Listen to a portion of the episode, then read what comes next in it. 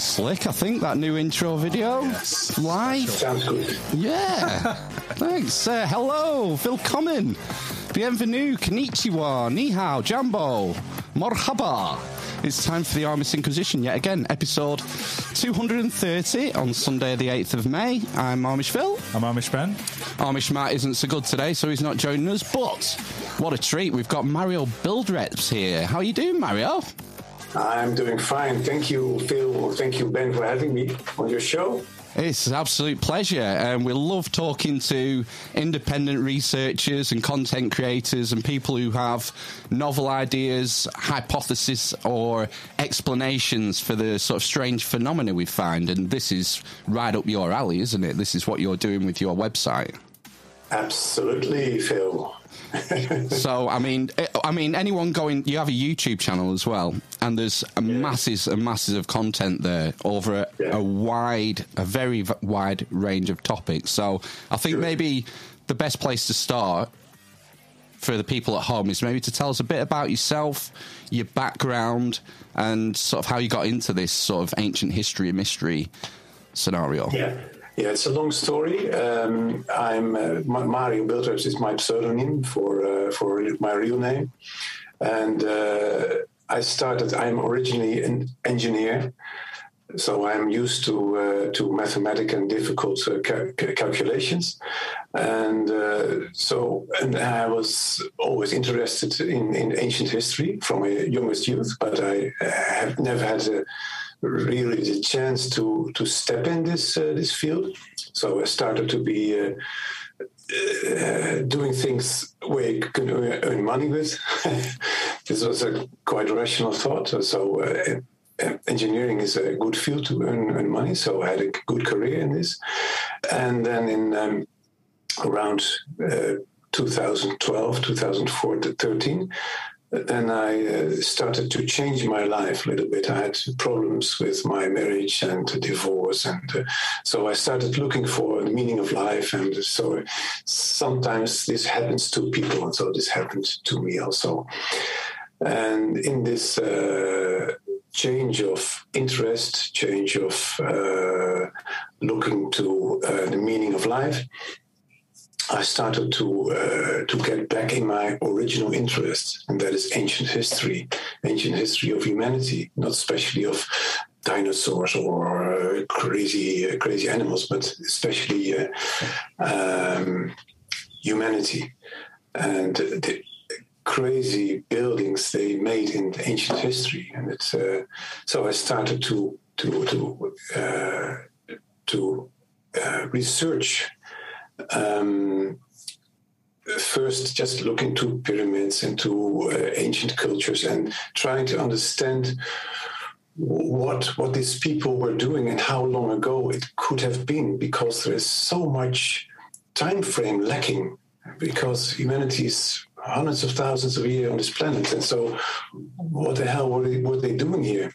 And only in the last few thousand years they started to building to build advanced uh, constructions, and so I didn't understand the, the the rationale behind this. So I started looking and looking, and I have a broad field of interest. So I started to look into climate change and and, and to Greenland ice sheet, and, uh, so from this broad field of interest, interest, I, I started to narrow this slowly down from Greenland ice sheet, climate change, uh, and uh, ancient cultures, ancient history.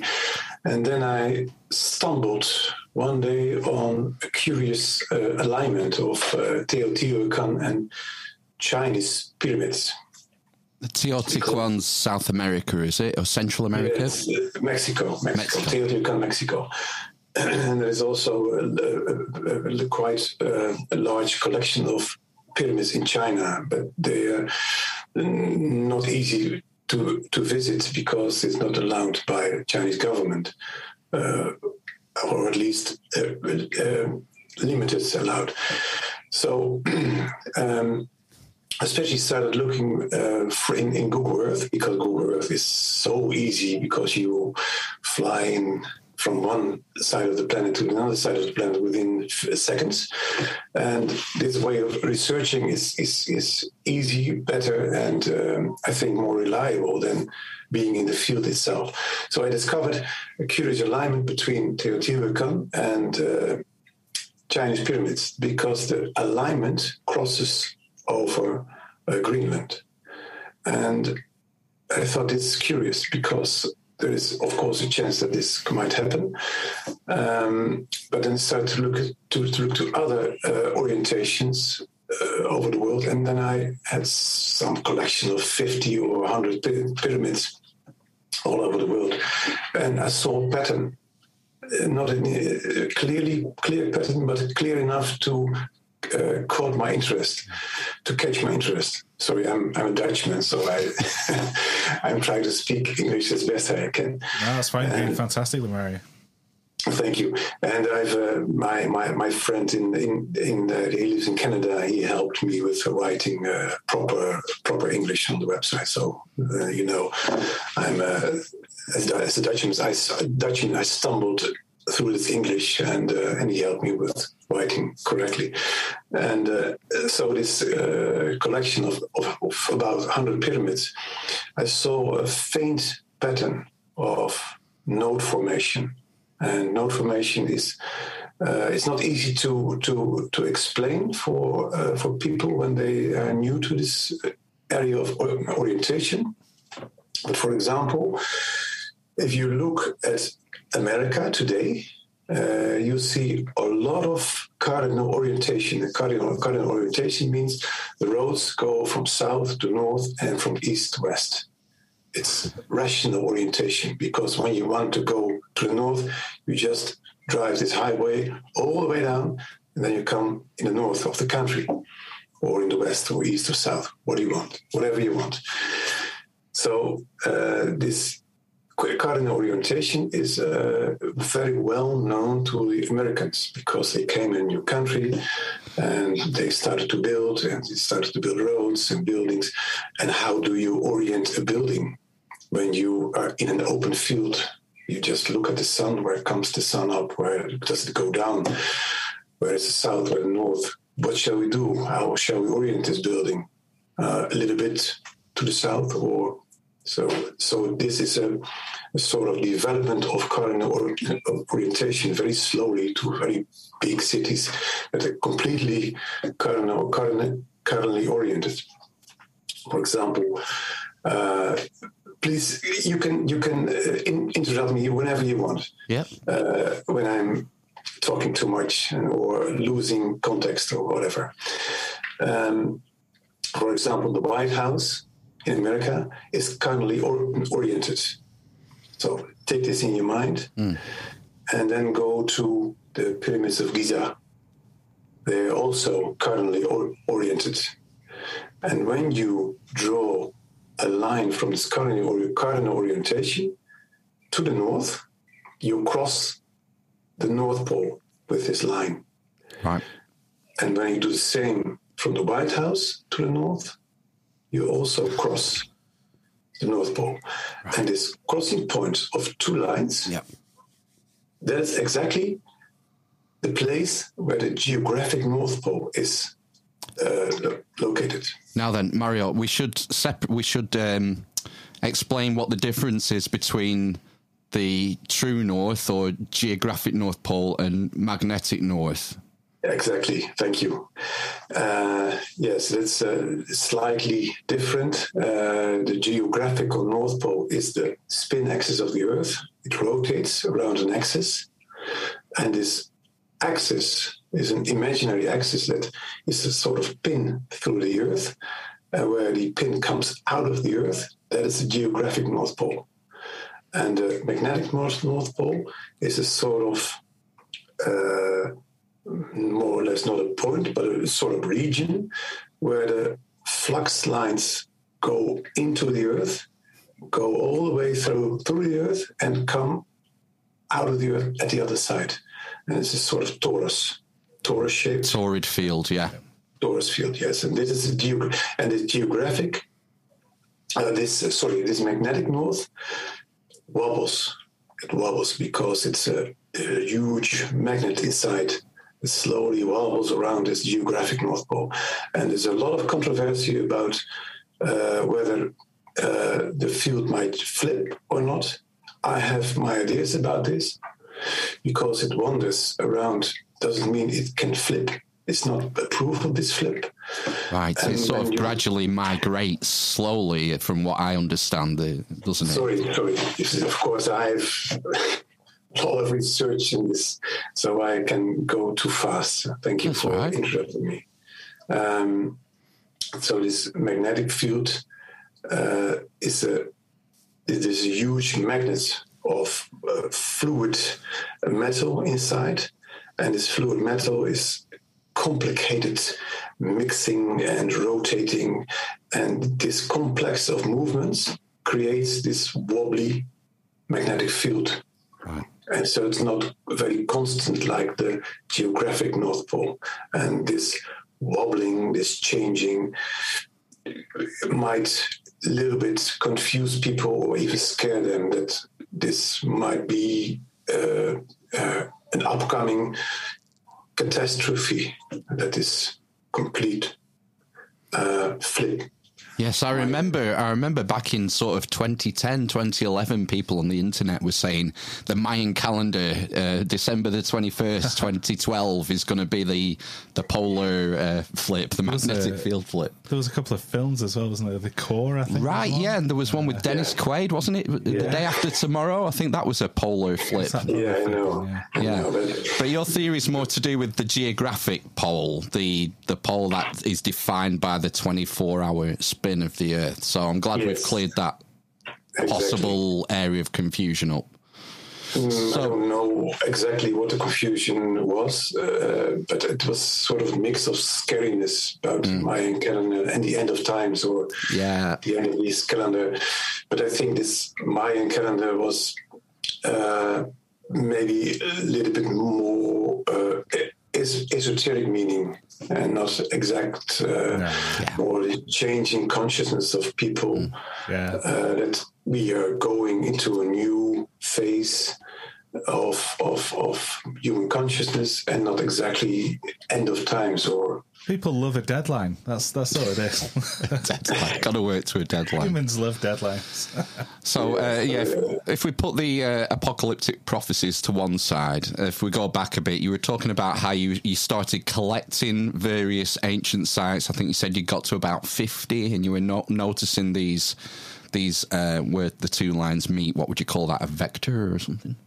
Yeah, I call it call it node formation. Node and, uh, formation, uh, and it's uh, it's a, a, crossing point or an, uh, a, let's say an intersection point of, of two lines, and this intersection point of two lines along a globe is quite difficult uh, f- mathematical field of uh, how to determine this spot exactly. Mm. So, did you start just by looking at sites in the northern hemisphere, going up towards the North Pole? Was that the yeah? Yeah, I started with uh, the, the, the most famous sites. So I started with uh, the, let's say Teotihuacan, and then go to the pyramid of Kukulkan, and then uh, some some weird pyramids in, in, in Iraq, and then oh. to China, and then collecting, collecting, collecting, because it was new for me. So I didn't exactly know where to look for for for for pyramids. Where's the database? Because I had to find out all these locations by myself. And of course, there's a Wikipedia page of ancient structures. And but I thought, hmm, uh, I cannot put Greek uh, uh, temples in this because they are from Greek periods. And I cannot put Roman temples in this because they are from the Roman period. And I can only look to ancient pyramids, I think, because uh, no, I had a sort of strange idea. So I started only with pyramids in the first place. And slowly I started to understand okay, it's not about pyramids itself, it's about the orientation of foundations. And right. uh, over time, when people uh, destroy a building and rebuild something new on the same spot, they have a, a let's say a foundation on which they can build. And this is important because otherwise your your your structure will fail over, over time when your foundation is not good enough.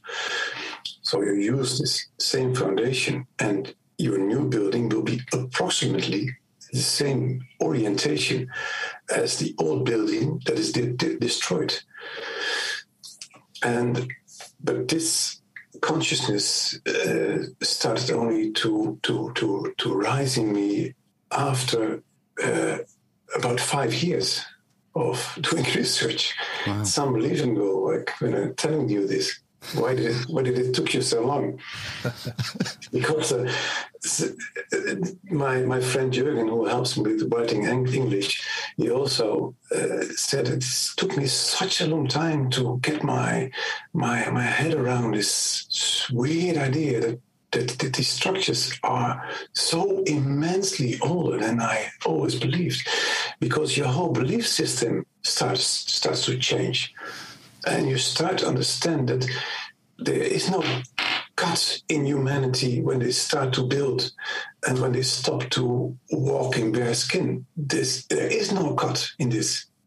It was all the way over these 100,000 years. It was humanity building, living in advanced societies and rebuilding, uh, facing immense catastrophes, taking tens of thousands of years. And this is apparently what what what it is about. And this uh, discovery uh, is, is, is fully built on math. It's not built on my belief or what I want to believe, or it's about my ego. I don't not interested in this. I'm it's, interested in the truth. It's, it's tested empirically. We need to. I think we need to explain some of the details where we've gone because we've sort of gone from ancient sites being orientated to north. So you found you found as an alternative North Pole, geo North yeah. Pole, but you found through gathering more and more ancient sites, you've actually found multiple ancient yeah. North Poles. It started to grow and to grow, and I also connected this with uh, the big question: Why is there an ice sheet on Greenland? Oh, right. Right. Yeah. Because this is an interesting question because scientists don't know, still don't know why this ice sheet uh, uh, is there in the first place.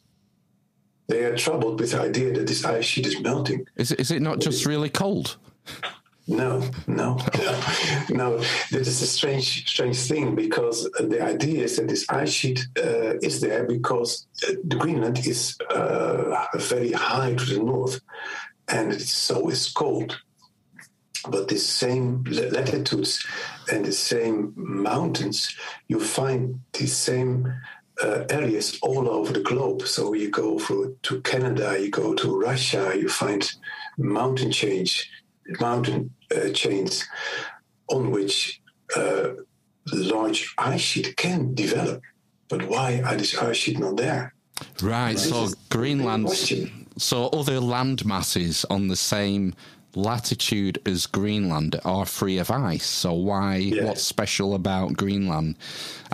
is, it, is it something to you know? Oh, I don't know anything, but what's the? Is it the Gulf Stream? Is that because the climate's very complicated, isn't it? There must be. yes, sure, you, you, must sure, have looked. For, you must have looked for. Um, I don't know, either mainstream explanations or other yeah. hypotheses to explain it. Yeah, I, I read. Uh, I think about I made a, a selection of uh, about ten papers, uh, good papers from from established uh, in, in institutes that I read, and uh, I carefully read them about the explanation why there is an ice sheet on Greenland, and uh, there, there's even um, an idea, and it's a crazy idea that CO2 levels uh, were locally very low above uh, Greenland. And so this low local CO2 bulb was the reason why there was an ice sheet developed. And when you thinking about this as a, a, scientist, is the most crazy idea you can think of. because there is airstream, there's always flowing air. Because why is this Yeah, like a localized area of low. place for tens of thousands of years. yes. Yeah, that doesn't make any sense to me, but I don't know. No, I'm not a makes any sense. climatologist. and, and it starts to get more interesting uh, when you look at Russia. It's a very big land landmass. So this big landmass uh, must encourage the formation of an ice sheet because where is land, it is more cold. Right. the sea, is warmer. And Greenland is totally encircled by sea. So there is no uh, rationale to develop this on this island. So there must be something else. And this is what Charles Hapgood also said. Charles Hapgood said Greenland must have uh, uh, must have been on the North Pole, on geographic North Pole. And uh, Charles Hapgood was, in my opini- opinion, wrong about the time, the time frame, but he was absolutely right about the idea that Greenland was on the North Pole, on the spin axis, so on the geographic North, Pole. Right. Anyone who's familiar with uh, Graham Hancock's book, Fingerprints of the Gods, I think it Yeah. was that book. Um, I think in the opening chapter, he describes some of uh, Charles Hapgood's work and uh, is it crustal displacement theory, something like that? Yeah, yeah, yeah. He, he, Charles Hapgood's work is, is uh, uh, I, I recommend anyone to read this, carefully read this book. Buy it, read it. When when was he about? When was Charles Hapgood uh, working and writing?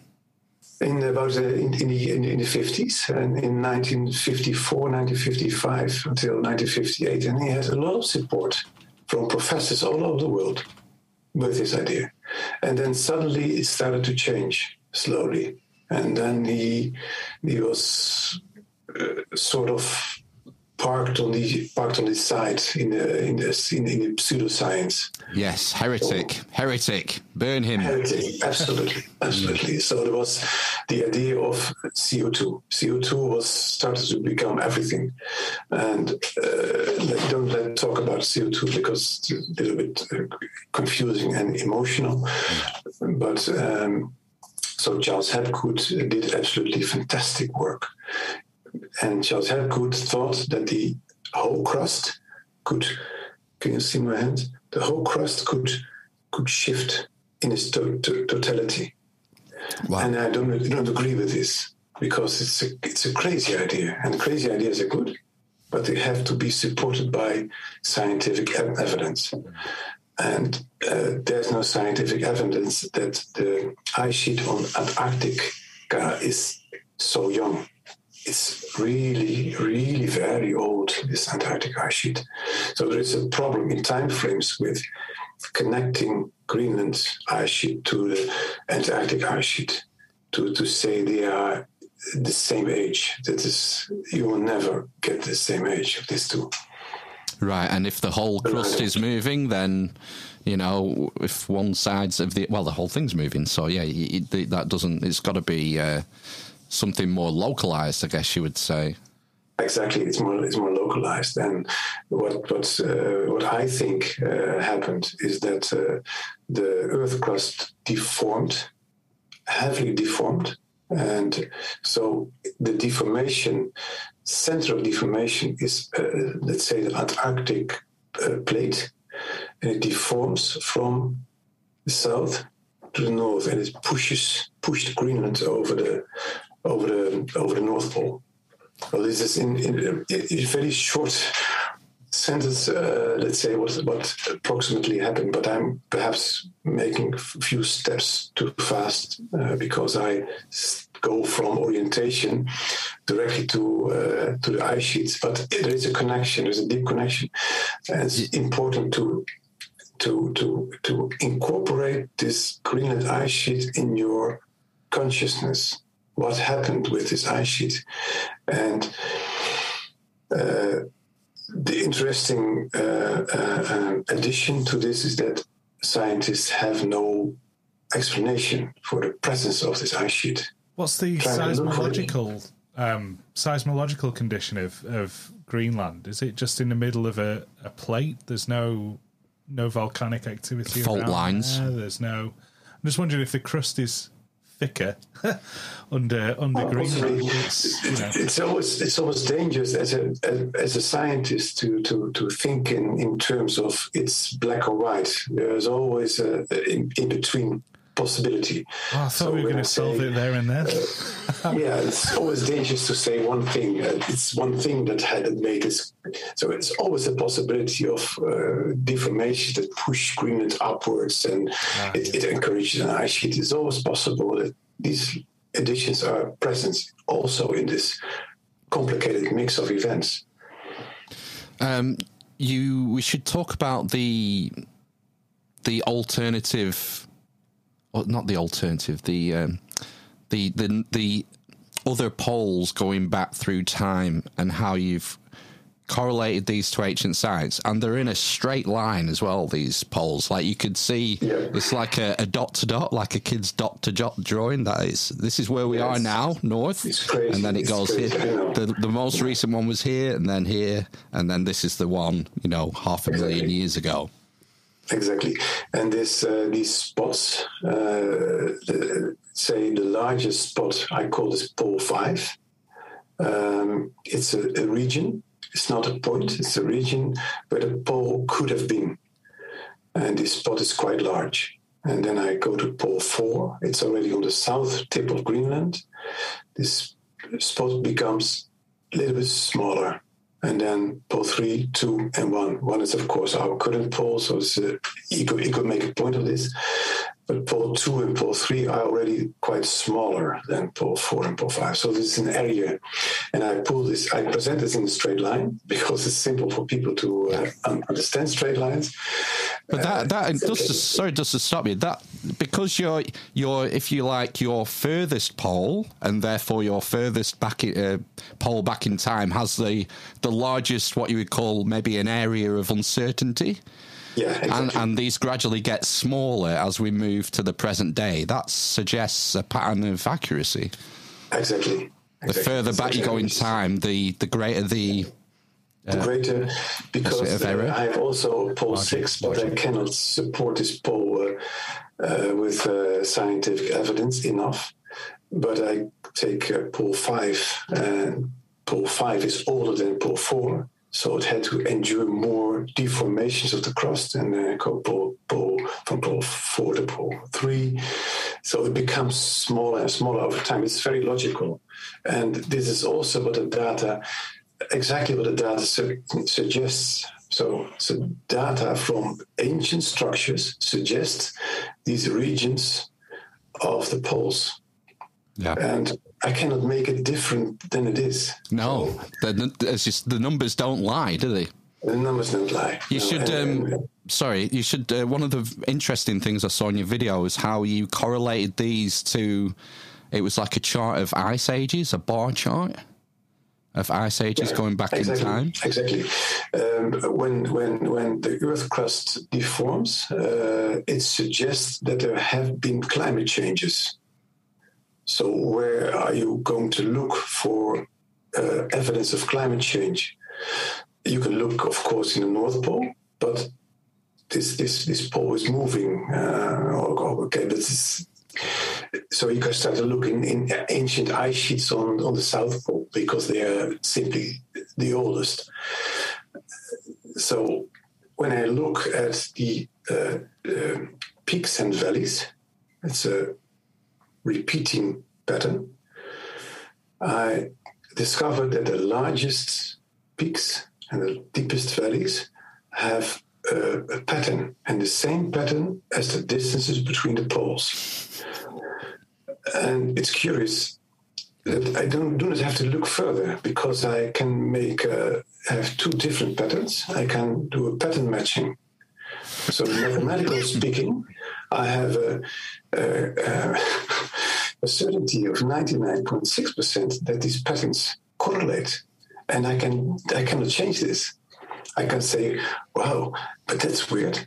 So these, these pyramids must must uh, be uh, three hundred fifty thousand years old. But it's a crazy idea. But this is what the data su- suggest. I cannot change this. And we should So- say um, we should say we're not. You know, take the Great Pyramid of Giza for example. We're not we're not suggesting that the structure as it as we see it today is that age, but it's the orientation which has been encoded in the the foundations. Some Exactly. some pre prehistoric site because what we know about people and sacred places is we love building on top of Yeah. what was already there, don't we? Yeah, so the pyramids are just the the most recent building, the most newest. recent build on the site, Yeah. yeah. But the because they built on a foundation or copied an existing structure that they knocked down, that that has encoded for us this orientation for for the rest of time. I can't wait Yes, till we build flats on said Stonehenge. Yeah. Is very, very well said. And there's also uh, recently evidence found that uh, the pyramid of Kukulkan, for the for for for, your, for the listeners, this is on Chichen Itza. It's the main building. Uh, this pyramid, the large pyramid, where the snake descends on, uh, I believe, uh, summer solstice. People start to look for this uh, descending snake, and it's interesting. Uh, but this pyramid contains two other smaller pyramids inside. So this suggests that people started to build upon all the foundations, all the pyramids. So that's it. It's simple. So the orientation uh, tells the story, and uh, but but I often have questions from from from people, uh, readers and listeners who uh, say, okay, so this pyramid is oriented to this pole, so it is this old. And this is the difficulty because you then pick one structure out of a, a large database of structures and you start to uh, um, tell something about their age. And this is difficult because it's just about 70 to 80% that they can be related to this pole. This is, so you, and I, I, I, often I'm often confronted with the difficulty of this. People want to be certain about this, but I cannot give more certainty than than this. So I'm we can say with certainty that ancient uh, civilizations built structures all over the hundreds and thousands of years, and this is encoded in in the, in the foundation of ancient structures. But it is difficult to say from one structure how old it exactly is with 100% certainty. I cannot give this. No, we can't carbon date stone. And even and even if we could, um, I remember when we were talking with Kaylee, history with Kaylee, and, and she was talking about, uh, you know, stones being reused, and you know, you can move one Absolutely. structure, take it down, move it over here. You know, we we've we're sort of we're punching in the dark a little bit, and we're we're uh, reliant on anthropologists and uh, historians and archaeologists and a lot of archaeology is inference you know it's we we can see this sort of evidence and from that we infer that we think this happened and that happened and without a time machine we're kind of making our best guess Yeah, You're making Yeah, your so best guess. Exactly. And uh, I'm uh, also interested to tell uh, you and your listeners uh, that I started to write in the book. I always started to write the book, but I started to write in English. And uh, because English is not my native language, I experienced uh, a little bit narrowing of, of, of my cre- creative writing. So we started to write this in Dutch, and uh, making very well progress. And why I tell this because I also mention um, the the city of King David. For example, in Israel, they are excavating the city for over 150 years, and it's lying at a, at a depth of 10 to 15 meters. And how old is this city? I can tell you, it's one million to one and a half million years old. Whoa! That is the true age of the city. how how Because, because in, in, in, the, in, in the region of Israel, the soil builds up at, at one millimeter, approximately one millimeter for the, the English listeners. I don't know it in inch. In inch. Yeah. Uh, one millimeter per century.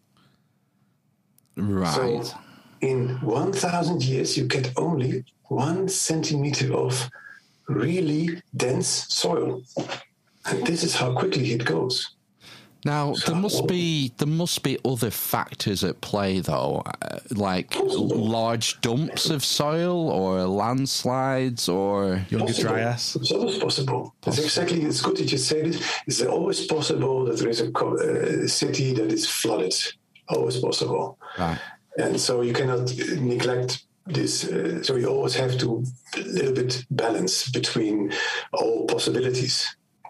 Yeah. And not say I'm sure about this because, um, but this uh, there's no evidence that the city was. Uh, uh, um, I have to carefully say this. Suffered a catastrophe. It's, it's, it's, probably very, very ancient. And yeah.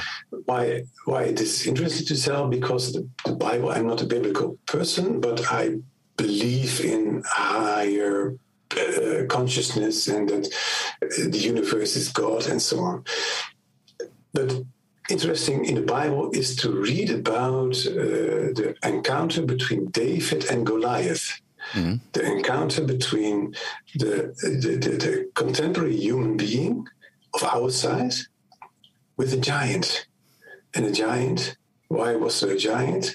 Because it was possible what uh, somewhat lower gravity. And this is the reason why uh, um, uh, low gravity encourages the growth of species like dinosaurs and so on. And I also, in my theory, because I expanded my theory to also uh, what might be the cause of crustal deformations. And it's not like Hapgood suggested that it, the whole crust uh, shifted, but it deforms. And how can it deform? How the hell can this happen? And I'm quite sure that expansion of the Earth is the cause of this deformation. And I have found also patterns in this. It's unbelievable, but there are clear patterns that uh, crustal deformations are uh, happened uh, in sequence over the last one million year, years, and that this cause might be um, expansion. And expansion, not only expansion, but also growth, growth in gravity. So that, so to have a, sorry. Only, yeah. So. so to have a, a growth in gravity, would we need a growth in mass?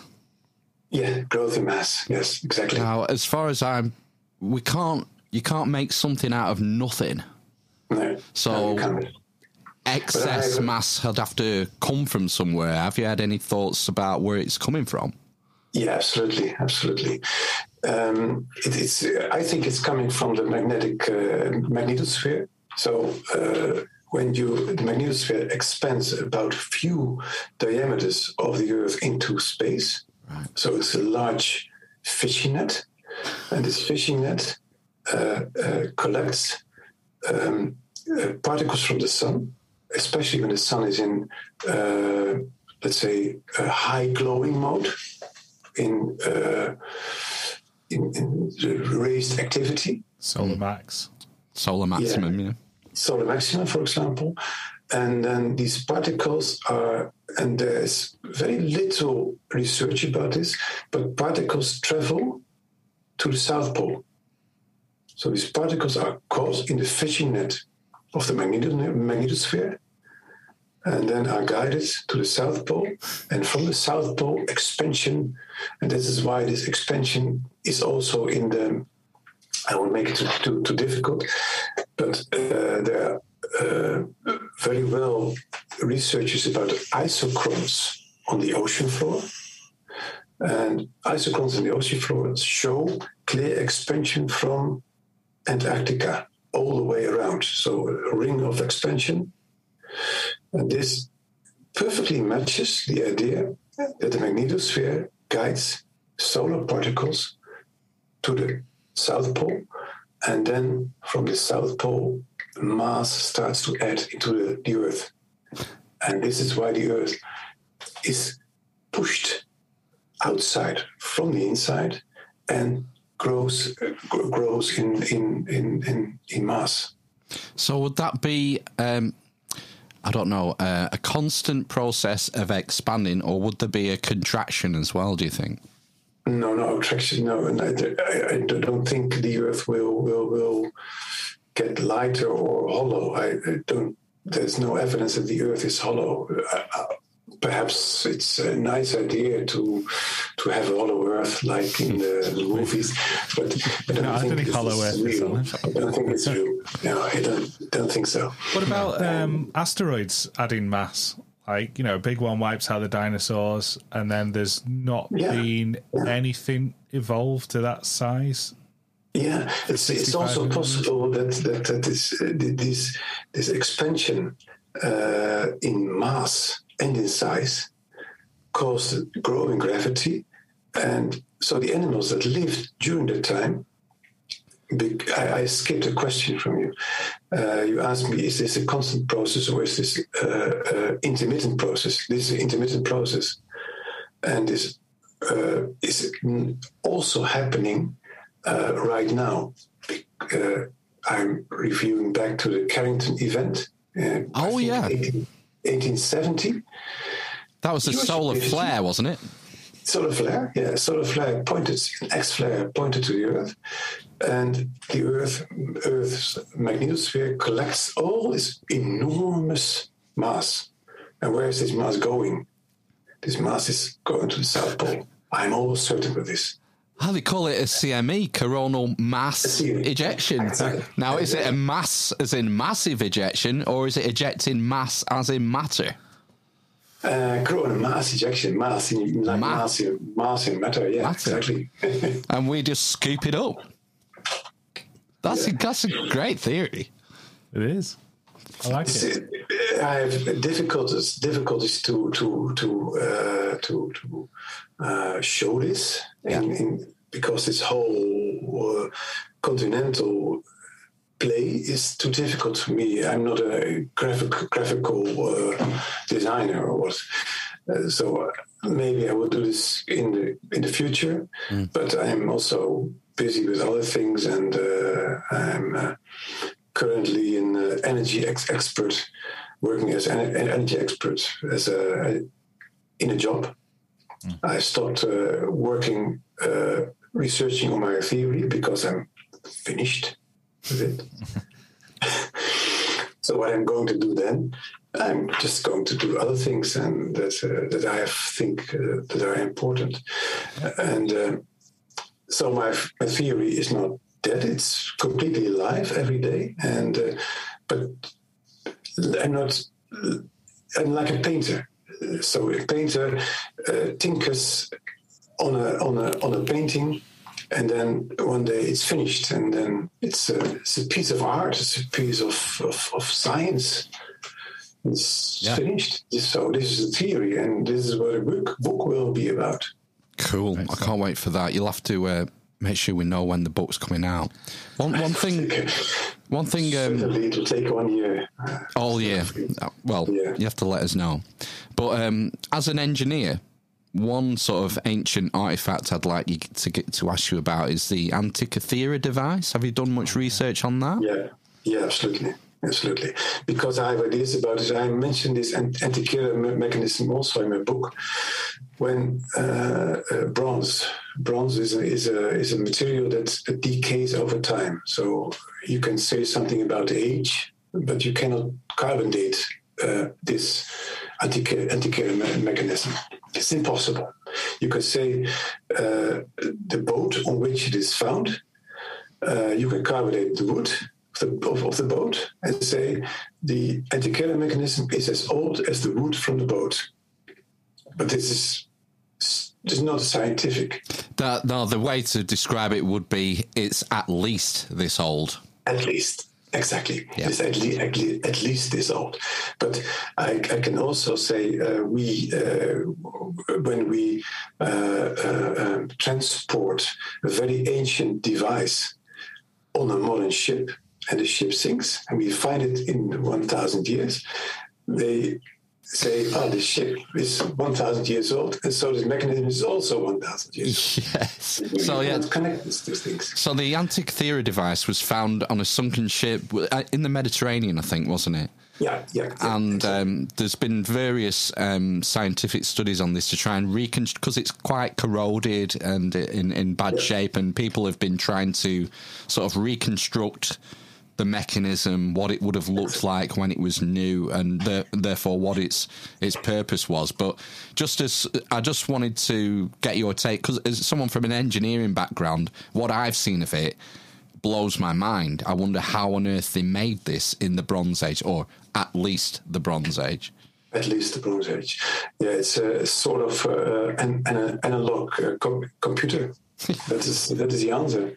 And when uh, and it's so complicated, it took a few decades to to as in our time to wrap our minds about how these things how this thing worked. It took still uh, furious debates about exactly what kind of mechanism this is. And when we find one mechanism, there must have been more. Yeah. And perhaps these other mechanisms were more advanced. Because what, what evidence do I have that this is the most evidence, most advanced device they could build? I mean, it was open questions like why was it on the boat? Where was it going? Who did it belong to? Where did it come from? well, it's it's portable. Like uh, if you take uh, your smartphone, which is portable. That's not like Blue Origin. Is it Blue Origin? Deep Blue. you know the the big supercomputer, which can do. Uh, you know, a million times the computational power of a standard smartphone. Maybe that, you know, that was just a pocket Antikythera device. And, they were, you know, on the mainland, they could have had one the size of a room. Absolutely. Really? Yeah. Absolutely. But was it was it something to do with astronomical observations? Sure. It was a sort of, I don't know exactly what it could have been. Yeah. Uh, but it was a sort of uh, device to measure uh, uh, maybe uh, universal things or, or the, the, the, changes in, in, in the whole solar system, or maybe even bigger than that. I, I, I, I don't know. But I do, do know for, for sure that an analog computer, even the most simplest analog computers, are many times more powerful than our digital computers Oh, how does because that? analog try to try to simulate analog devices with a with a digital uh, com- computer, and you have a lot of uh, com- computational pr- uh, troubles to to really make this online uh, in time. Say. Um, looking for the, for the right words. Okay, calibrate calibration? Yeah, calibrate or, or to to simulate it real uh, real time to to make a real time simulation of an analog computer with a digital computer. It's still not possible Wow. of a complicated analog device. that's why vinyl sounds better. Absolutely. Yeah. So let's take uh, Deep, Deep Deep Blue and ask Deep Blue: Can you real time simulate Antikythera me- mechanism? Good luck with this. Wow. Oh, that's It amazing. must have been based on something Yeah. as well. I, I'm a big Yeah, fan of Hitchhiker's Guide to the Galaxy, where the, the Earth is a computer. A spoiler alert uh, for those who haven't read read the book. What if the whole solar system's a, a, an analog computer? Well, uh, it is like a clock, isn't it? The way the celestial bodies move, um, they, they are predictable to a certain extent. And certainly. I think um, one of the main uh, paradigm shifts that I'll hope that I hope will come from your work and from other people's work is we seem to have become obsessed with this idea that our Earth is a closed system. And uh, that seems to be, you know, whether it's when we were talking to George Howard about the Younger Dryas impact or this idea, you know, it seems to me that you're your working hypothesis is that the roots of this polar shift come from solar activity.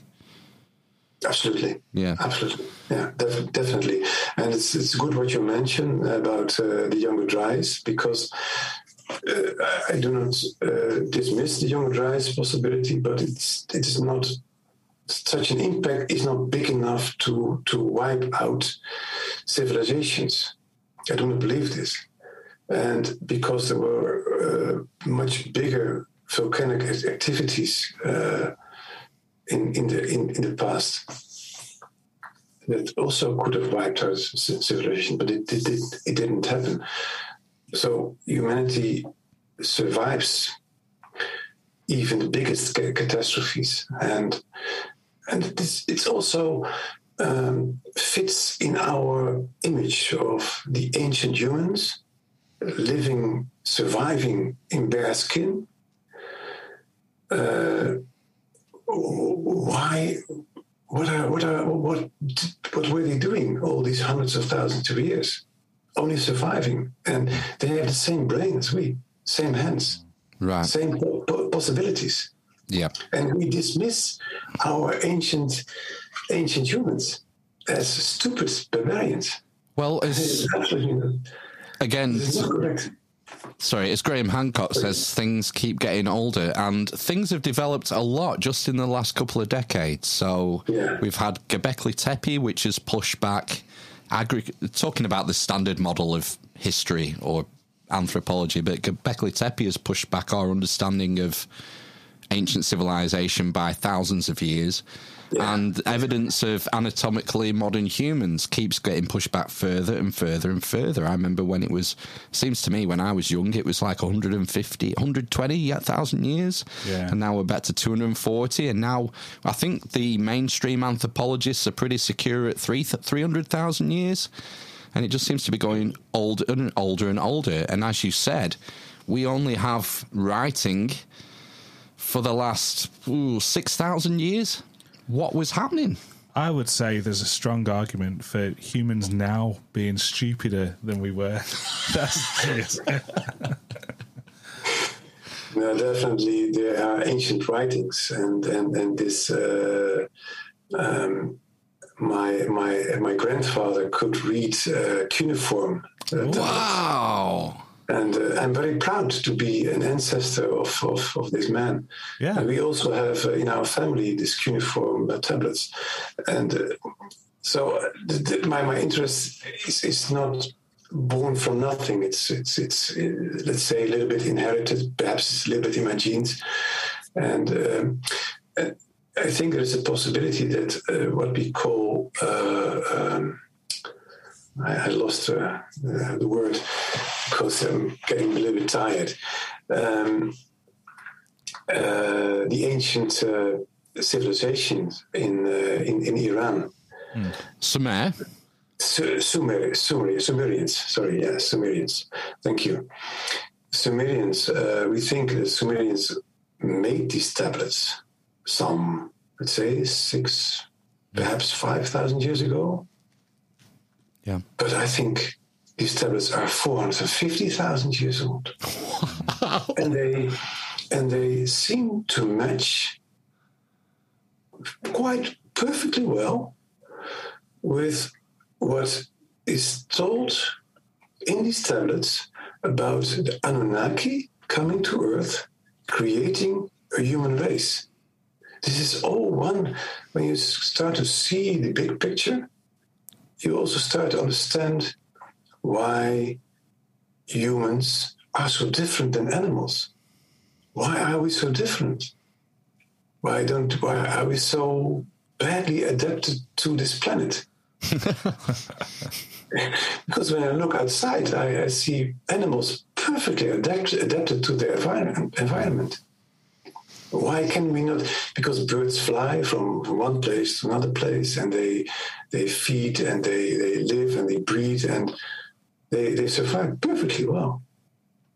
But we, as completely naked beings, mm. except a little bit of beard and the uh, hair, we cannot survive for, for one week in, in, in when we are dropped in wild nature. Perhaps a lucky lucky man can survive uh, longer, but the majority cannot survive. And how is this possible? How did how did this happen? Yeah. Well, I mean, I mean, to drop a bomb and start talking about the Anunnaki 55 minutes in, I think I think we're going to have to do this again sometime, Mario. Because uh, Yeah. Um, so much. Yeah, thank you. So much to talk about uh, this uh, this topic. Absolutely. I I love your enthusiasm, and uh, people should go to your YouTube channel. If you just search for Mario Buildreps on YouTube, and Yeah. um, if you if to get a good because a, a lot of these um, your hypothesis is it's very difficult to describe verbally. Um, but if you go down the channel to like the first four or five, you've done like a four or five part series, which sort of just outlines your hypothesis for the polar shift. And, and when you get the visuals, it just makes it, it sinks in sinks in a lot uh, easier. Yeah, certainly. It's difficult to wrap your mind around. I, I understand this, and, and Yeah. But you've done a fantastic job. And uh, and so, what do you think? Twelve months? Will the book be ready? oh, I hope. Uh, if you need a couple of uh, proofreaders, have Mary. all about. Yeah. If you need any proofreaders, just send us a copy. Yeah, send us a PDF. We'll Yeah, send it out. can you can you Dutch? Can you read Dutch? guys? No. double, double, double Dutch, maybe. It will So- certainly will be translated into English, and, uh, and you will be among the first who will receive the book. Excellent. As, uh, as thanks for uh, for my uh, invitation to your great great channel. Thanks very much. welcome. And, um, well, MarioBuildReps.com is the website, folks. If you want to find out more, there's an absolute ton of content on there, whether it's blog posts or links to videos and everything. And it's uh, if you want to, if you, if you, if you're short of a, a rabbit hole to dive down, I would, I would suggest you go there. Definitely. Okay. Well, it's been great. Yeah. Thanks for coming, Mario. Just stay on the Thanks. line for us for one Thank minute guys. while we play ourselves out. And for those of you out there in podcast land, we'll we'll see you after a short break. Okay. ta oh.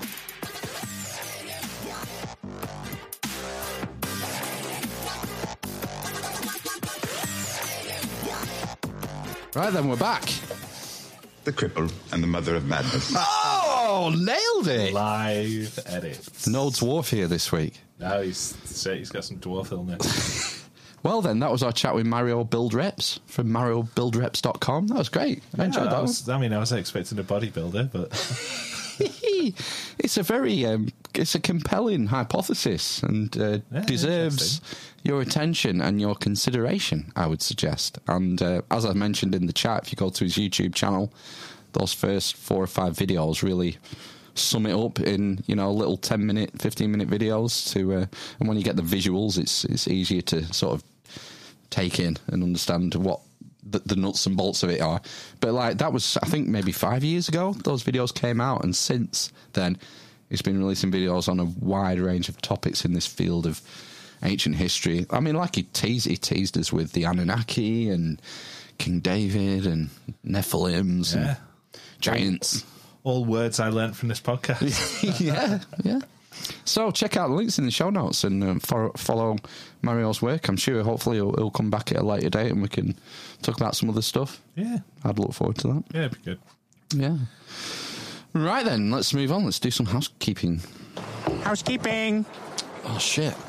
Housekeeping.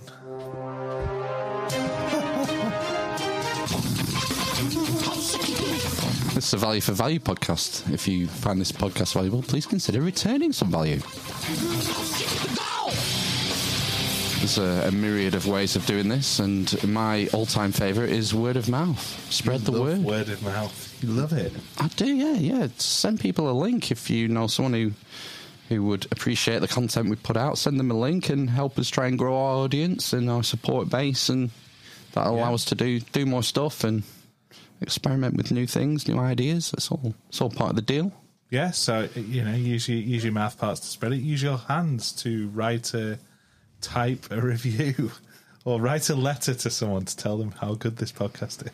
Yeah, you can leave us a review. We enjoy reading them out on uh, whatever platform you're on. If it's not an iTunes review, you'd have to forward it us if you want it reading out because this podcast is podcasting 2.0 compliant. Therefore, it's on every podcast platform available, and we can't monitor them all for reviews.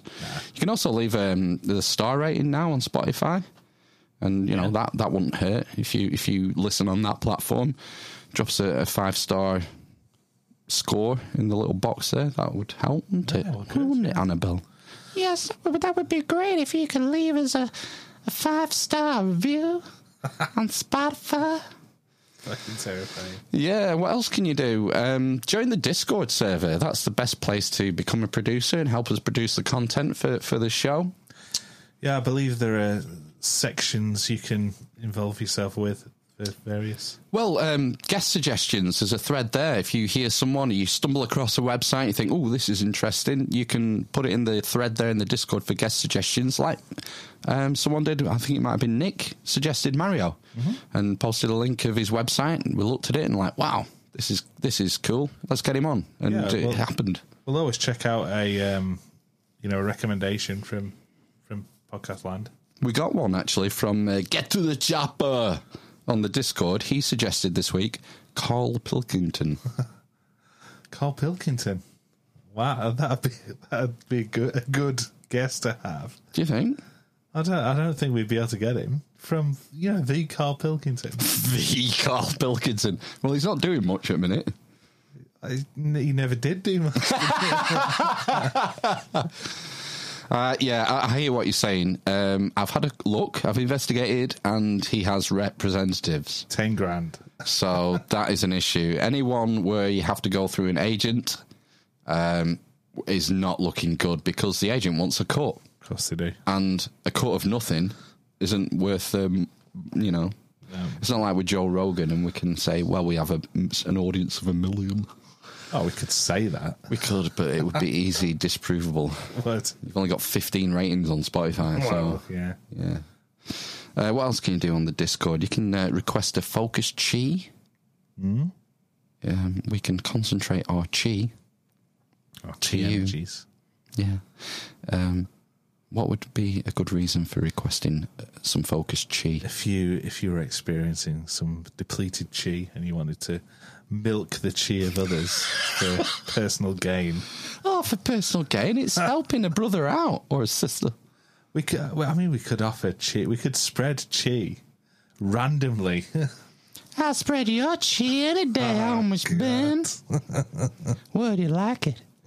Maybe across those buttocks of yours? Butox. I'll spread that chi, you filthy bitch. oh my god! Great. Artwork. So we have show artwork, new show artwork every week, and oftentimes our producers, listeners will submit artwork either via the Discord thread or email. Email at the Amish Inquisition at gmail.com. No submissions this week, so I've had to knock something up this morning. Here it comes, incoming, the artwork for episode 230. Slide in. Oh. Ooh, Do you think? that's like an expensive uh, DLC camo on that on that font. That's supposed to be electric. I was going for like an electric universe kind of vibe.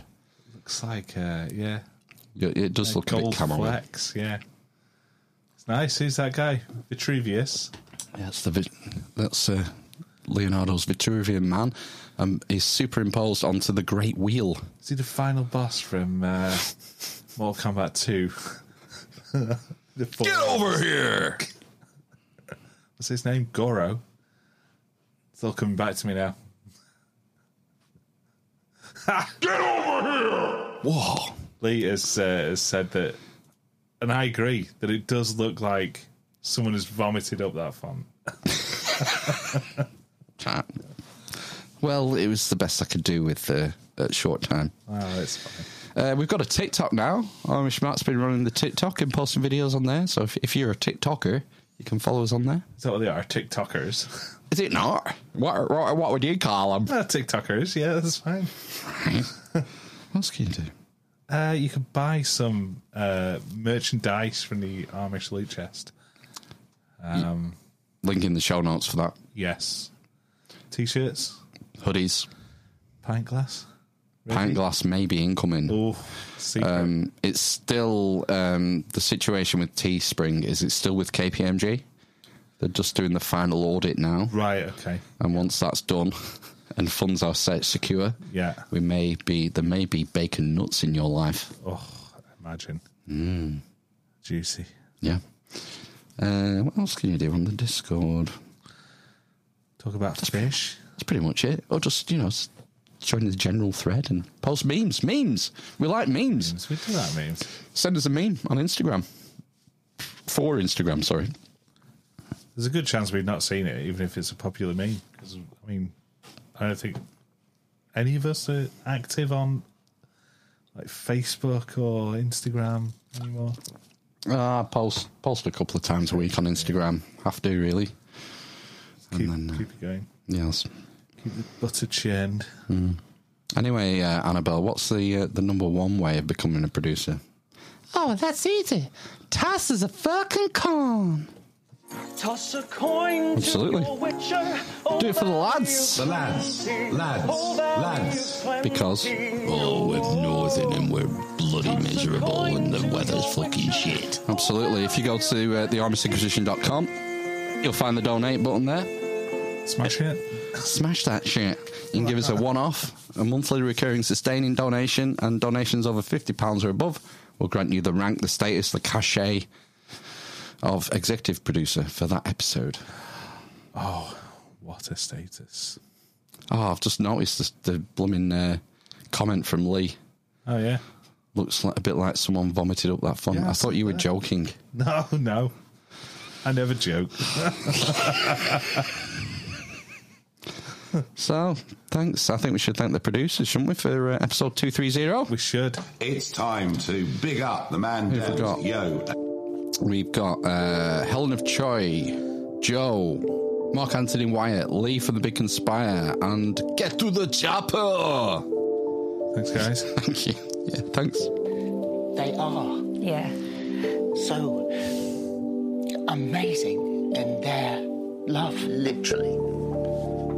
The best mate. Because I'm literally a communist. the dwarf, the carrot, the grape, the Homophobe. The wind. Asna! the The number 11. the blind man, the Fallen on the horizon. the cripple, and the mother of From hell. I don't get it, never will. Thanks for your support for another week. Oh, another message from Lee. My check is in the post to support the podcast. Um, I don't think we have an address. we? Need a PO box. We are, we only accept brown envelopes stuff full of cash, Or, or Bitcoin. untraceable notes. Yes. I owe you. Oh my gosh. Shall we move on? Shall we do some headlines of the week? That's always good for a laugh. Yeah. Not no jingle yet. I've I've received some producer intel for jingle suggestions, but this weekend's just been chaos, so I haven't Yeah, had a chance to implement them yet. Is this week two of the headlines? I think so. Yeah. All right, yeah, okay. Okay, let's see what we've got. Vegan Yes. who, who drinks his urine daily swears it's secret to eternal youth. Well, I mean, he is 80. Yeah, I was going to say, yeah, he's uh, he's looking all right there. God, I, if my piss looked like that, I'd, I'd be worried. No shit. Yeah, so would I. Let's move on. Neighbour confuses old trampoline for elderly man unwell in the street. I mean, it's an easy mistake to make. Well, let, let's have it. Let's dive into this one. Damien Webster came out of his house in the morning and thought he saw another man leaning on a wall. He didn't think anything of it, but when he came out again later to his road in Sunderland, the man was still there. Royal Army worker Damien shouted out over, then went over to check he was okay. Then he realised that he'd been concerned for a pile of metal and netting.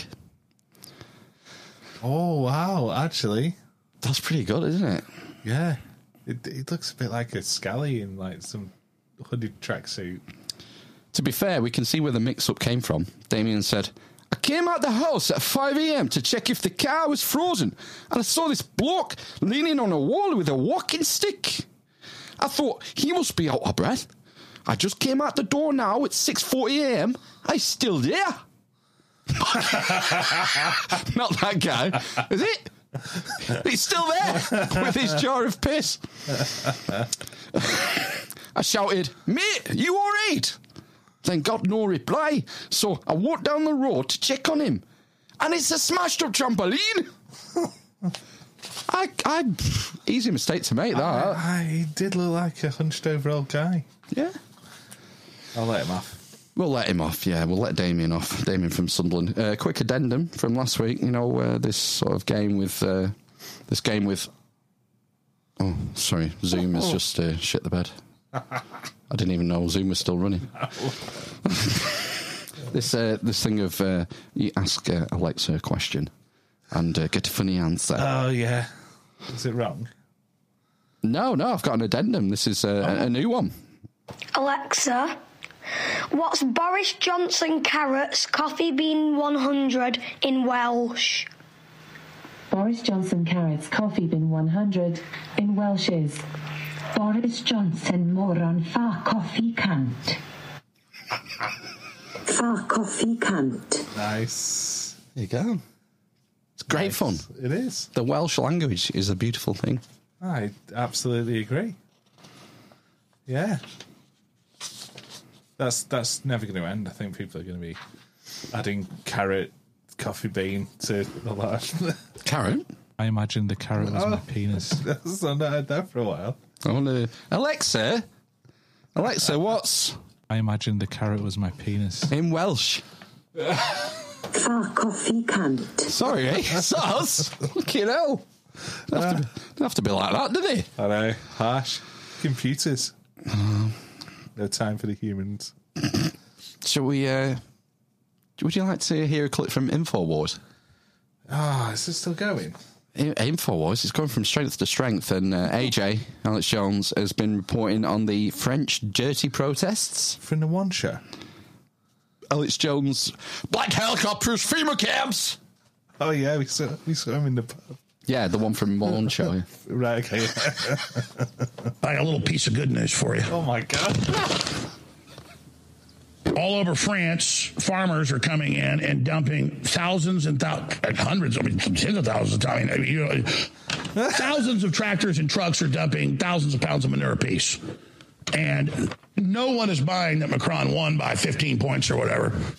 You believe in that? You believe in Santa Claus, the Easter Bunny, and the Tooth Fairy. And so the farmers are saying, "You clean it up, government. You you you go ahead and just enjoy yourself." That's what they're doing. Dirty protests, going to uh, all the seats of power and just dumping swill and, and shit everywhere. All right. I never sucked any ding dongs. I had a hard time understanding what he was saying, more so than Biden. I think. Oh, gosh. but at the same time, I'd quite like Risk him to more read. cases and more desks. desks, no desks. Uh, I'd The quite like him to read an audiobook. Oh, yeah. I think that'd work. Put you to sleep. Lord of the Rings. Apparently, the French have form in this because I, I googled it and uh, I got stories from 2014, 2017, 2019, 2022. And Well, f- 16, 18. Yeah, well, yeah. Yeah, yeah. They know how to protest the, the old Frenchies, don't they? Yellow Jackets was the most recent one, I think, before the Yeah, the pandemic got rid of that. before times. Yeah. That, that, that put a nail in the uh, the yellow jacket Gilets protest. jaunes. Gilets jaunes. Um, you know how I'm always going on about um, these uh, globalists going to make us eat bugs, Uh, yeah. insects, Yeah. because of climate and stuff. Yes. There's a video that was seen this week. Uh, this is from the World Economic Forum on Twitter. Was that the WEF theme? Insects are becoming a trend. The Western diet has to kind of shift and change. And most importantly, it's natural, it's normal, and it's the way that we have to feed the future. We're facing big global challenges. People don't believe that they can make a change, but you really, really can because you making a change is the only change you can really make. When it times is by 9 billion people, it makes a fundamental difference to the way that we live in this planet. And the, the strap line is It's our planet. We can choose to eat sustainably. I heard nothing but the music. Oh right, it's just um, we need to move from from meat to insect protein. Ah, yeah, crunchy. Well, that's plenty of it. All nine billion of us. There's nine billion of us now. Nine billion, according to the WEF. That's what he said. Oh man, So when are you going to start with the uh, the locust burgers and that? I'm not making them myself. You know. Well, no, no, they, you won't make them yourself. It, They'll be at the it'll just supermarket. become become the norm. yeah, cow farts. Oh, that's fine. Do you think you'll be all right with that? I think I'll be fine. Really? Yeah. Gosh, will you not miss bacon? I'll probably forget bacon and crave that sweet, sweet wing and sting. Yeah.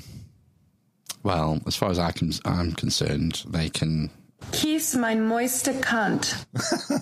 I'm not, might- eat, I'm not eating to, uh, locust burgers, mate. You'll have to farm your own your own animals. Fine. What would you have? Ooh, a chicken. No, it's not going to last very long, is it? You'll be on the insect burgers by the end of the week. A chicken. Yeah. A cow. Yeah. A pig. Cat, Like the sets you used to have when you were a kid.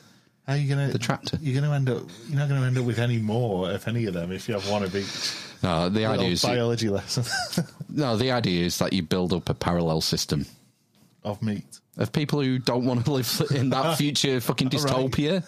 Oh yeah, like a, me- a meat enclave. Well, just like a co-op. Yeah. It's like co-op. You pull your land and your resources together, and you you live sustainably off your own land, and say "fuck you." I know someone who's, who's got that mindset and has just recently bought some land and, and is is looking into bees and and growing some stuff and living mm. eventually living there. I think he's going to get like a caravan of, of some sort and live off grid on his land and farm it and stuff. I'm, I'm all for that kind of thing. That's fine. Yeah, it's fine. We've more than one cow though. Uh, another comment from the Big Conspire: insect populations have dropped sixty percent in the Ah, past few yes, years. I did read that. Not sure eating them is going to be sustainable. Well, don't take it up with me. Take it up with Klaus Anal Schwab, man. It's his Green. idea. Soylent Green. That's Yeah. that's where we'll go. There's nine billion of us. You know, don't need that many. Well, um, just um, lab grown. Lab grown human meat. You know, yeah, lab grown. Yeah, well, you want. Impossible Burger. Yeah, I wonder what the long term ramifications will be of that. Just eating lab grown meat, if there will be any. I don't know if they're. Um, you can't make something from nothing. Mm. So, yeah, there'll be ramifications. Won't there? You still need some sort of library animals to harvest your stem cells from. Great Oh. God. Yeah, it doesn't sound great. It doesn't sound healthy, that's all I would say. Again, hitchhikers with the, the, the animal that gets wheeled out into the restaurant and says, Oh, I can recommend my rump today, sir. Slice of this. Oh, God. It's the future. Oh, dear. Have you uh, ever considered selling your soul? I think about eight different people have claim on it. An Art Academy student at The Hague, Steve Van Shake, sold his soul as an NFT. In doing so, Van Shake laid out some rules in a soul sale agreement about who his soul could be sold to and even detailed procedures for fair use, such as sacrificing his soul to some entity. The current price is 0.11 Ethereum, or $378. Bargain. it is a bargain, yeah, if you're buying it. What price a man's soul? 0.11 Ethereum. And it says there's an image, and it's like uh, it's been like ne- it's his face, his upper body, and it's been sort of negativized to, to look spooky, like his soul. okay. It's, uh, yeah, that's the actual NFT. But yeah, uh, I wouldn't recommend selling your soul, really. What the farage? Would you could you buy someone's consciousness? If it was downloaded, you could. You'd have to you could enforce decision making. How do you mean? Like you'd essentially control what decisions they make. That'd be like That's- slavery, isn't it? Yeah, or marketing, propaganda. Marketing. What can you do with a soul? It's an abstract. It's an abstract theory. How much does it weigh? 21 grams? Uh, I don't know. I don't know. Uh, Amber Heard's gone up in my estimations this week. Right? Oh, she's been testifying, hasn't she? Testifying, yeah. Did you not see her snort the cocaine while she was testifying? No. No, really? She's uh, there's a someone else is talking, and she goes for a, a tissue like that, and uh, she puts the tissue to her hand and goes like that. Got a little uh, a little torpedo capsule of coke in there. Do. Oh, I've led such a sheltered life. I mean, uh, credit where it's due. I mean, that takes some stones, doesn't it? Snorting cocaine while you're testifying. Allegedly. Not proven, I don't think yet. but, I mean, just watch the video. It's fucking obvious. Wow, shit. Yeah, it's pretty hardcore, isn't it? Well, it'd be the best drug to take in the middle of a court case. I don't think it'd be cocaine. That was pretty Moorish, isn't it? Just ketamine. Mm. I, have you been following the Johnny Depp Amber Heard trial at all? I've only, I've only seen little bits of it, like lawyers being silly and that kind of stuff. I bet you've seen more of that trial than the Ghislaine Maxwell trial. That's true, yeah. Interesting what we tend to focus on, isn't it? Is it In this do with, circus. like what is one civil and one criminal or something like that? I don't know what the, the laws are over in La La Land. No, I don't. I don't know. I do not know.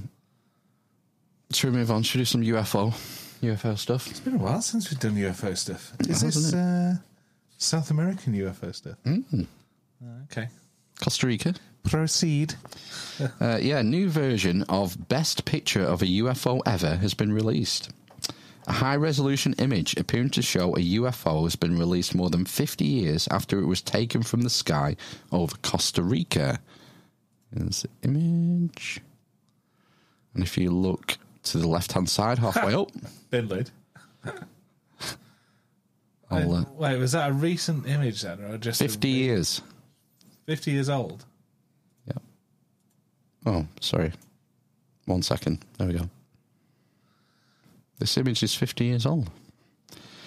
So, anyone who's interested in the idea of aliens will be all too familiar with squinting over blurry pictures purporting to be UFOs, but it's hard to miss the disc shaped object apparently flying over the water in this particular snap. The image was originally taken by an automated camera used by the National Geographic Institute of Costa Rica Fifty years ago.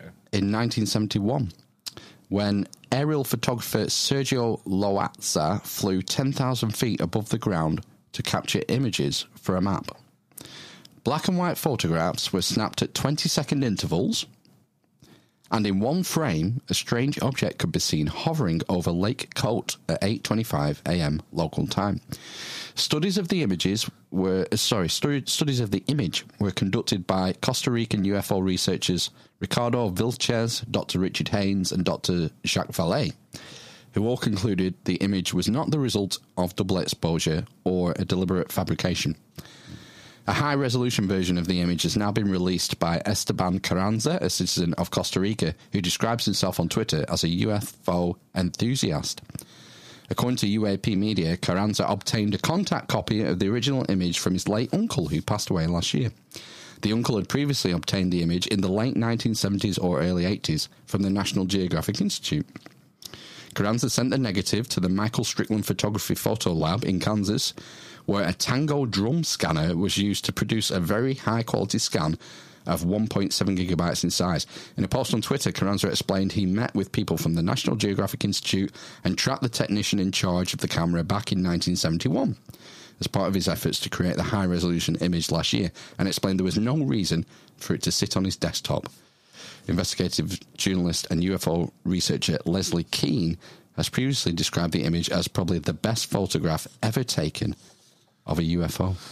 It's either very, very, very, very, very big or very, very, very, very, very closer to the camera.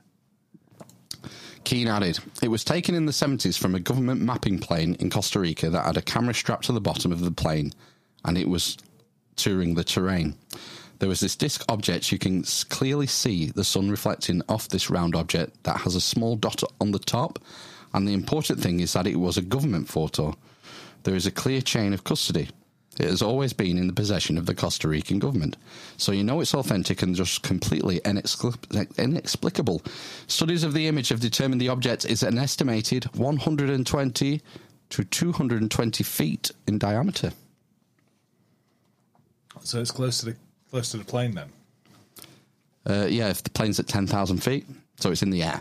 Yeah. Yeah.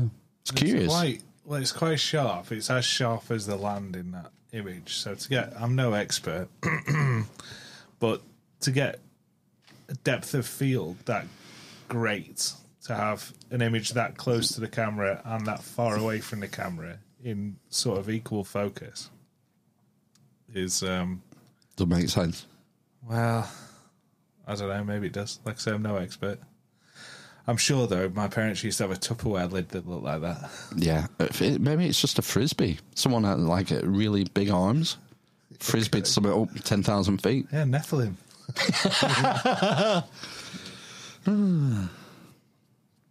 yeah, interesting. Yeah, no, always good. I, you know, I love good UFO stuff. Requires explanation. There may be a completely prosaic explanation, but let's let's hear it then. You know, from someone. Debunk that shit, man. If you don't believe it, Yeah. we'll see. There probably is. I never. I didn't look online to see if there were any. No, the the only other sort of photographic news was someone's taken another photo of Nessie this week. Oh, really? Yeah, apparently it's uh, it's the again the best photo of Nessie ever taken. I had a look. It's video, and it's just some ripples on the on the uh, Fucking vegan. on the lock. So, yeah, Low bar. yeah. Still waiting for Bigfoot to appear in a bar somewhere. Yeah. All right. Shall we move? Uh, come back to planet Earth and talk about 9-11? Blue, blue, blue, blue, blue. There's uh, been a big um, dump of previously uh, classified information regarding 9-11. Joe Biden has instigated. I don't know if you've heard about this about Saudi Arabian government involvement. No. Okay, it's a report from CBS. Now to that CBS News exclusive new evidence of a link between two 9 11 hijackers and a man said to be on Saudi Arabia's intelligence agency payroll. We see them together in new, newly released video turned over to family members of 9 11 victims last month, along with more than 14,000 pages of documents. The evidence obtained from British authorities raises new questions. Actually, renews an old one. Did the Saudi government No, it wasn't an old one. It was conspiracy theory. It, was. not an old question, CBS. It was dismissed as conspiracy whack job talk that the Saudis may have been involved in 9 11. assist the hijackers on 9 11. The Saudis have always denied that explosive question. Senior investigative correspondent Catherine Herridge has the story. Less than two weeks after 9 11, these boxes of evidence containing personal notes and videos were seized by British police in Birmingham, England. Buried inside this home video from 2000, now being seen publicly for the first time. The event is described by the 9 11 Commission as a party at the San Diego apartment of two hijackers. While Nawaf al Hazmi and Khalid Al Mihdhar avoided the camera, Mihdhar can be seen here in the kitchen. Their team would later commandeer Flight 77, slamming it into the Pentagon. The party's host, a Saudi national, Omar al Bayoumi, who British police arrested after 9 11, and from whom they seized the videos and documents. Three years after the attack, the 9 11 Commission said there was no credible evidence that Bayoumi believed in violent extremism or knowingly aided extremist groups. Though a newly declassified FBI memo from 2017 reports Bayoumi was on the payroll of Saudi intelligence, a fact that was not confirmed at the time of the 9 11 Commission report. I call. Well, we're going to hear from two ex FBI officers who now are retired and work for 9 11 victims' families. Right. Or investigate on their behalf. I'm a facilitator because he helped them out. Last fall, CBS News sat down with retired FBI agents Danny Gonzalez and Ken Williams, who investigated the hijacker support network. Both now work for the 9 11 families. He helped them with apartments, he helped them with bank accounts. He was also an employee of the government of Saudi Arabia. Among the records, a notepad containing a handwritten drawing of a plane and mathematical equation that an expert said in a court filing could be used to calculate the rate of descent to a target. Bayoumi is believed to be living in Saudi Arabia. We've tried to reach him through the Saudi embassy. It did not respond to our questions, but said in a statement last year any allegation that Saudi Arabia is complicit in the September 11th attacks is categorically false. Bullshit. Bullshit. The FBI declined to comment for our reporting, Gail. Interesting. Yeah, I mean, I don't know what it means. Um, I think we're all the hijackers by one Saudi nationals. So, you know, we bo- we went and carpet bombed Iraq after this. Yeah, yeah. There was a there was a, a big war. Um, some people died. the The enemy was defeated, and then there's been nothing till till now, right? What do you mean? Oh no! It, like no extra information. Yeah. Not since the 9/11 Commission, which was a complete sham to start with. Other than you know conspiracy theorists pontificating about it, what might have happened. Uh, Bin Laden was uh, from a very wealthy South uh, Saudi Arabian family, the Bin Bin Ladens, and very closely tied to the Bushes. Right. In fact, on the I think it was the evening of 9-11, and we need I need to check this with Charlie Charlie Robinson, but I think on the evening of 9-11, when the airspace of the United States was shut, there was only one flight out of the states, and it was the flight private jet taking the the uh, Bin Laden family out of Washington, All where they where, did, where they'd been. But So one of those coincidences. Who knows? Yeah. Yeah. Anyway. Bullshit. Anyway, let's. Uh, We're the only outfit in the country that is immune. Imagine had the tobacco industry been immune to prostitute being sued. Come on. Come on, man. Shall we? Um, shall we do the? That's my favourite. Come on. Come on. Is that, that's your favourite. That's my favourite Biden. Yeah. Come on, man. Yeah. It's better, isn't? And Corn Pop was a bad dude. Classic. They're all in yellow. You're a lying dog faced pony soldier. You The Biden clips are all in yellow. It, this hasn't been updated for at least a year. Coding. Well, um, those corn pop and and uh, pony soldier we've been using for about five years. Do you remember the, the tragic story of Malcolm McDonald? Malcolm, at, what from the Sex Pistols? This Malcolm McDonald. I do. I'm thinking Malcolm McLaren. I don't think I'm not sure if he was involved with the Sex Pistols. Dad finally feels like real man as penis moved from arm to correct place after six years. We watched this show just two nights ago. I think it was. And we covered this story on the podcast uh, uh, two years ago. There he is. Wow. Yeah, you can, the penis is pixelated in that in that image For your benefit. For our Japanese viewers. A man has opened up on the happiness of having his penis reattached to its right place Happiness. after having it on his arm for six years. Malcolm McDonald, whose old penis is said to have fallen off in a toilet, revealed his nightmare is now over following a successful nine op- hour operation. Dad Malcolm, 47, discussed the ordeal on a new Channel 4 documentary, which is set to air tonight, Monday the 2nd of May. He said, Where's he from? I think it's from Norfolk. He said, eh, Norfolk. It's tough, isn't it? Yeah, Just do a robot voice. He said, uh, It was a nine hour up. The first thing I did was look down and I was like, oh my days! They got it this time. He went on to gush, I feel like a real man again. his penis was said to have dropped off in 2010 following a horrific blood infection. yeah, do you, do you want to know this story? Hmm. So he kept getting these abscesses, these perineal abscesses. Perineal, is that the bit between the balls and the anus? Yeah, you gooch. And uh, he said he's bonkers. He had some operations, and he thought, "I'm I'm having none of this anymore. Um, I don't want any more operations on my ass." So, and he, he ended up with a with quite a sizable abscess again, and decided to lance it himself with a needle. Oh, I think he was homeless and Just uh, shoot the juice to me, Bruce. yeah, homeless and using it at this point. So needles were Really? hand. Yeah, and he, he he lanced it himself, and he got a blood infection, and all his fingers went black. Um, What is that like septicemia type thing? Kind of, yeah. And then his his penis went went black as well, and uh, he went to the toilet one day and it fell off, lost it, gone.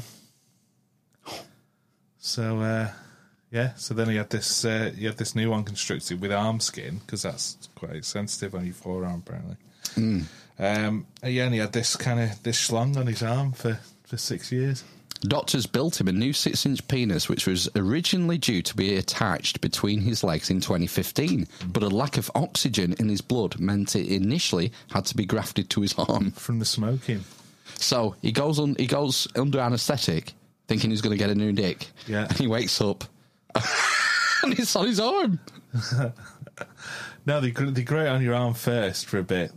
Oh, really? And then transplant it to you. Although I don't know why I thought this. Why wouldn't you like put it on your leg or something? Fucking forehead. You're just doing that on the, on the TV show. Yeah, no, no. no. Dickhead. Oh man! Then, thanks to a mix of hospital delays and the COVID pandemic, the fifty thousand pound NHS funded task meant his Don't, penis. don't believe that bullshit. It wasn't hospital delays and COVID pandemic. Oh. He kept missing his appointments because he was fucking either half cut or um, or just, just didn't want to go for whatever reason. Wow. And I felt that he was an absolute fucking prick for most of this TV show. Mm. But after he had his his um, his penis in it reattached in the correct place, he was a lot happier. You could tell he was happier. He, he looked healthier. I mean, if your dick had dropped off and then they grafted one to your arm, you might be a bit of a dick. Yeah, but I'd I'd probably attend my appointment for the attachment rather than just get arsehole. But I don't know. I You know what people are like. Yeah. I can't I can't judge, but he did seem like a, an absolute twat. Walk a mile in in the shoes of a man with a cock on his arm. Yeah, suppose he did a lot of bicyc- bicycling. Bicycling. bicycling. He'll have to be careful now with that, like between his legs. When he's um, Why would he have to be careful? so he doesn't get trapped when he's getting on his saddle. he won't be used to it, will he? Saddle. Oh, bicycle. Sorry, sorry, I'm lost. Uh, eventually, it said he'll be able to prepare it for sex thanks to a pump in his scrotum, which will fill it with saline solution. There were a couple of others on that show as well who'd had the similar similar um, operation. Were they all wankers as well? No, they were fine. Just this guy. Just this guy was an absolute dick. And then, and you know, in the end, I thought, oh, actually, he's he's you know, he's he's not all right. He's clearly clearly not all right. But he was he seemed happier. Yeah. I thought it was nice. I'd imagine so. Yeah. Yeah. Um, Malcolm revealed the op could be huge for his future. He confessed. He confessed. This could be a turning point in my life. My luck in life hasn't been too good so far. But it can only go bad for so long, can't it? Imagine, can you imagine six years of your life with a penis swinging on your arm? It's been a nightmare, but it's gone now, the little bugger. So, all's well that ends well, I would say. Yes, I'm not going to watch Bell ends well. why? Why are you not going to watch it? Because what am I going to get out of it? Nothing. Ah, good. Is it not a bit voyeuristic? Yeah, Is it yeah. not a, there's Some not a touch a of dick the on his arm. Yeah, it's just it's a freak show. Absolutely. Bread and circuses. Yeah. I'm above all that now. Oh, I think you transcended. it.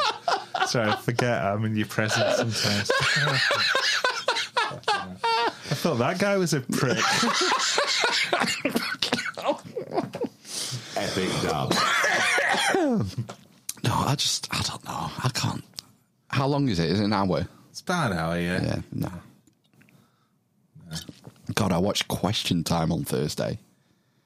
Fuck me. it for a long time. Terrible. It's just a, a waste of time.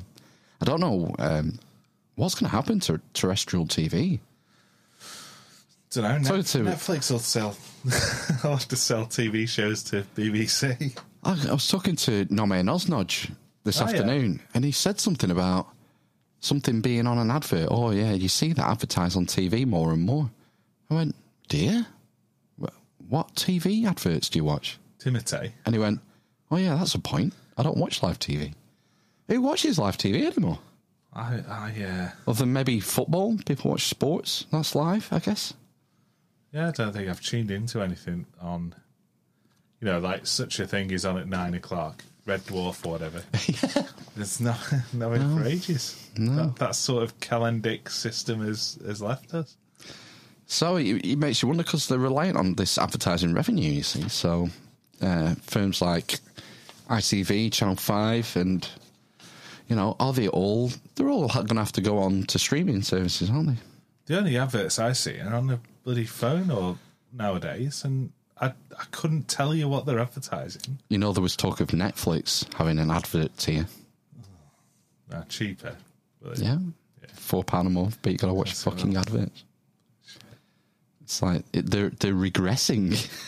they started off with a great idea, and because they've lost all their IP, they're gradually regressing to the shit that they replaced.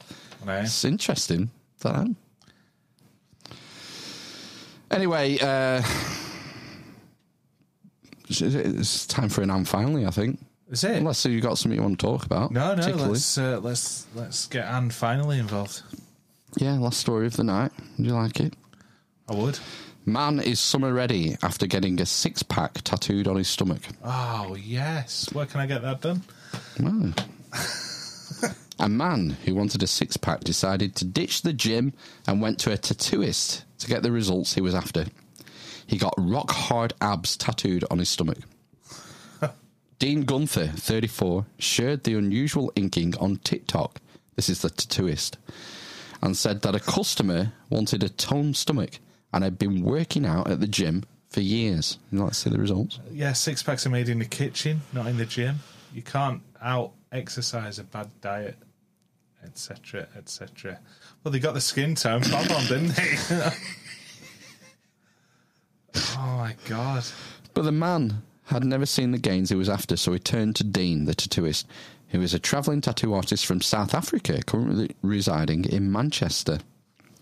Together, they came up with a plan and etched out a series of impressing, impressive looking abs onto the man's stomach, and the end result was an incredibly impressive. Was incredibly impressive.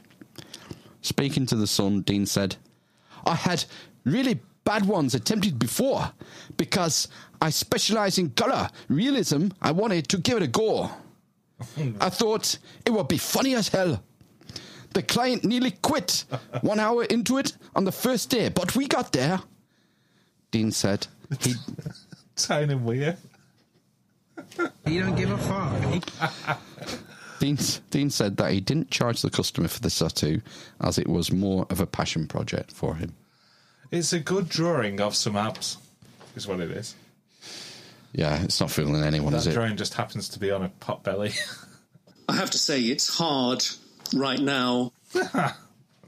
Yeah, I'm not buying it. Uh, good, good attempt, but yeah, the skin tones. Uh, well, This is such a crock of shit.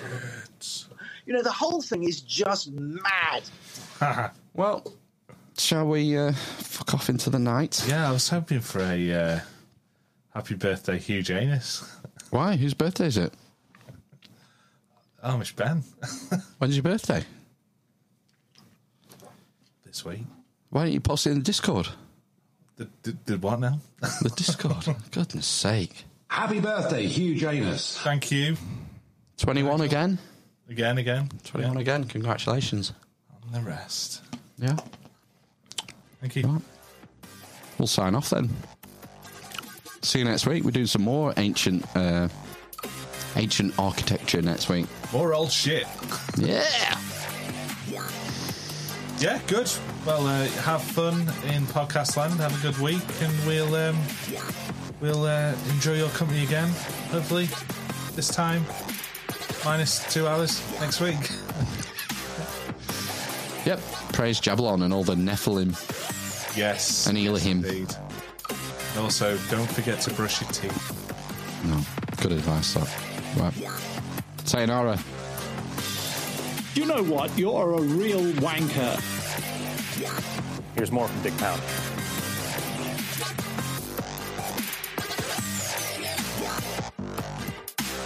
Are you entertained? Are you not entertained? Are you not entertained?